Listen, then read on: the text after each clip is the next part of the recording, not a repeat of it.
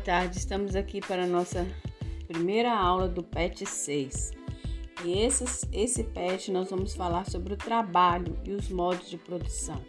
Então, na semana 1, o tema é o trabalho. Então, o trabalho é compreendido como atividade profissional, remunerada ou não, produtiva ou criativa, exercida para determinado fim. É um conjunto de atividades realizadas por indivíduos com o objetivo de atingir uma meta. As concepções de trabalho resultam de um processo de criação histórica, no qual seu desenvolvimento e propagação são concomitantemente à evolução dos modos e relações de produção, da organização da sociedade como um todo e das formas de conhecimento humano. Nesse sentido, considerando as mudanças associadas ao trabalho ao longo da história.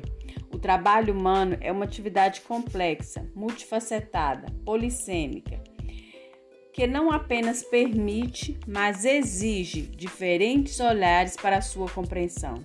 Coutinho, em 2009, por exemplo, afirma que quando falamos de trabalho, nos referimos a uma atividade humana, individual ou coletiva, de caráter social, complexa, dinâmica, mutante e que se distingue de qualquer outro tipo de prática animal por sua natureza reflexiva, consciente, propositiva, estratégica, instrumental e moral.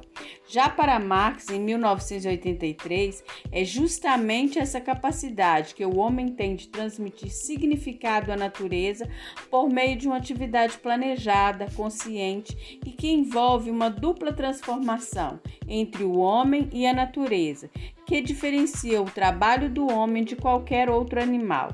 Para o autor, é pelo trabalho que o homem transforma a si e a natureza, e ao transformá-la de acordo com suas necessidades. E os modos de produção? Os modos de produção, eles são divididos em quatro tipos. O modo de produção comunal, primitivo. Nesse modo de produção, o trabalho era dividido conforme gênero e idade dos integrantes do grupo sem que houvesse exploração dos integrantes. A relação de trabalho era baseada na colaboração, com a distribuição igualitária dos resultados. No modo de produção escravista, esse modo de produção é marcado pela separação de duas classes sociais, senhores e escravos.